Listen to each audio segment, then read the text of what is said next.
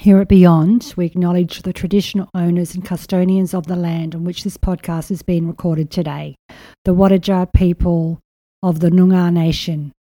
We also pay our respects to their elders, past and present. Always was, always will be Aboriginal land. Hi, it's DM. Those that are new to the podcast, it's Donna Maree.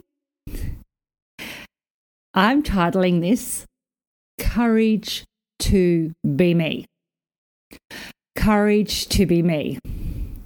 Got a question for you. Are you scared to be you? Do you know what you is? Do you have realistic expectations about being yourself? Do you have fears? Why do we think it has to take courage to be ourselves? When we come into this world as ourselves. We don't see that as a courageous thing because we just are ourselves. So, who has interrupted that freedom? Who has interrupted?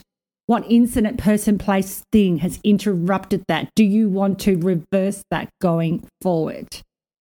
Yeah? If we can take ownership of this with love and compassion and rewrite the book, look our world right? That's when we land more into our soul purpose. That's when we land and drive the friggin' bus. I was going to go toot toot. this is what I want to say to you heading into October. October is a huge month. We need to be ourselves. That's Hopi. Hopi, I'm recording. Yes, darling. Come in, sweetheart. I'm on the. Um, you're live on air, Hopi. I'm going to leave that in. So that's what I want to say to you guys heading to October. So I don't want you guys to do this alone. I want you guys to talk to someone about being yourself and our plan going forward to do that.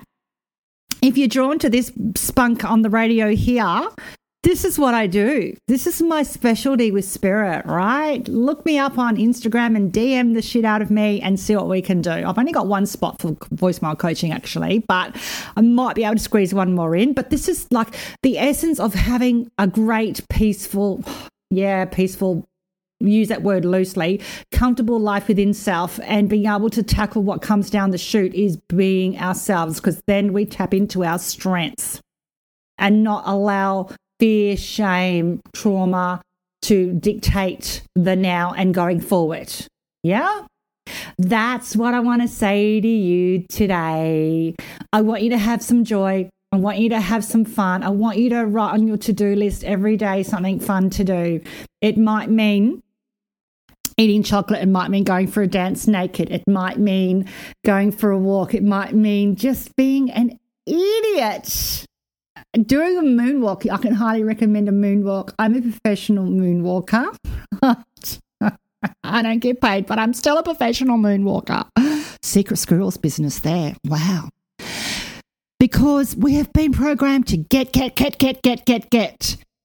Status, title, mom, dad, husband, wife. And most of us are walking around not knowing who the F we are.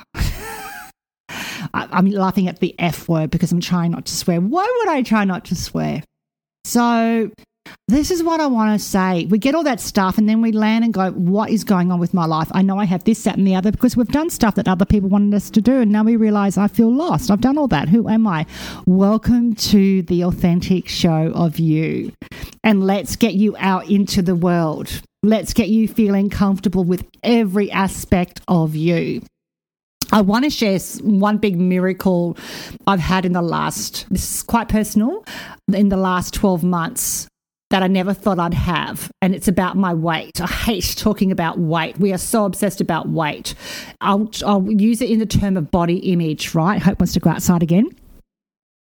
So I've had bad body image my whole entire life. What does that mean exactly? I see myself differently and I have to see myself a certain way I haven't been diagnosed, by the way, but I just know it to be true, right? I have to have a certain weight and look a certain way to feel okay. Well, there's never been an okay about that, let me tell you, because there's always been an obsession, and my eyes have always been distorted with the visions of what I'm seeing in my body.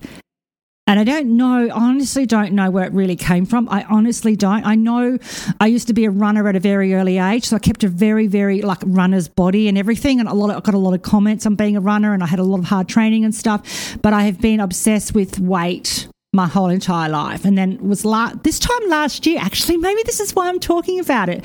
This time last year, I kind of hit another rock bottom with my weight stuff. So I was I, I don't want to talk, I'm not going to give numbers, right? My weight was very different to what it is now, right? So it was a lot lesser. And the reason why my weight was a lot lesser, if that's a word, was because I was going through perimenopause and I was juicing a lot. I was still eating normal foods, but I was taking less sugar and stuff because it was uh, giving me a lot of sweats and stuff. So I actually lost weight with that, right? And then I got a lot of comments as society does because they're obsessed with a certain weight. Sorry. And then I noticed maybe, well, maybe, I don't know, maybe I put on half a kilo or a kilo or something got tight. And then I just lost my shit in my head about that. And I went, oh my God, I really saw it. I was like, I don't want to live like this.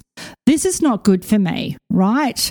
Now, I never had bulimia or anything like that. It was just more of an obsession and trying to control you know what I thought I needed to control around my weight to feel okay. And, and you know, looking back and listening to this, it's like no, there was never any control in that. There was never any happiness. There was never any peace because there was remorse, guilt, and shame constantly cycle on that, right?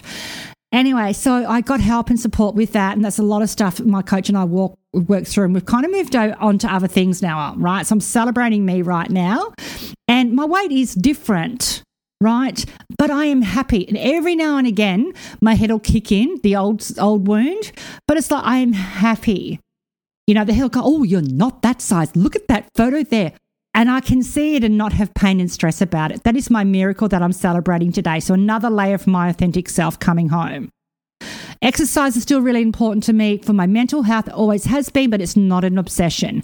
But I know I have to be regular with my mental health to feel kind of okay within myself, within my mental health, right? Because my my I have such a busy life, I have such a beautiful life, I have a, such a sensitive vibration to a lot of things, and I do I need to clear.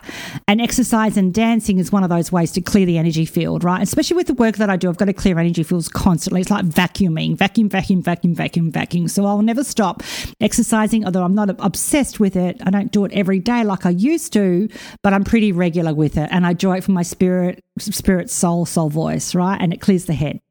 So that's what I want to say too. We're always going through different layers with their authentic self, you know. Sometimes people people will be, be really out themselves with work and stuff or love life or whatever, and then other things they they're kind of this alter ego that comes in. And that's normal human thing. We're not here to friggin' be the perfect human or the perfect spiritual one. There is no such fucking thing.